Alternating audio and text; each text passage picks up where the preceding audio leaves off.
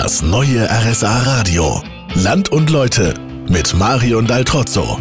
Heute schaue ich mich in Wildpolsried um. Die beschauliche Gemeinde im Oberallgäu hat rund 2600 Einwohner, eine Wirtschaft und sogar mehrere Cafés. Direkt im Ortszentrum neben dem Rathaus ist die Kirche St. Georg. Und bei der ist an der Außenmauer etwas Ungewöhnliches. Vier steinerne Köpfe sind da mit eingemauert. Was die hier machen, wie die dahin gekommen sind, das weiß Wendelin Einsiedler. Er ist Kirchenpfleger hier in Wildpolsried.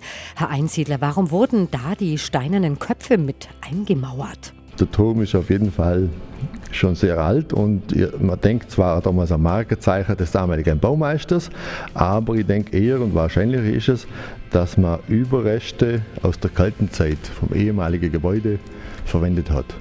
Was meinen Sie mit dem ehemaligen Gebäude? Das ist das dritte Gebäude an dem Ort.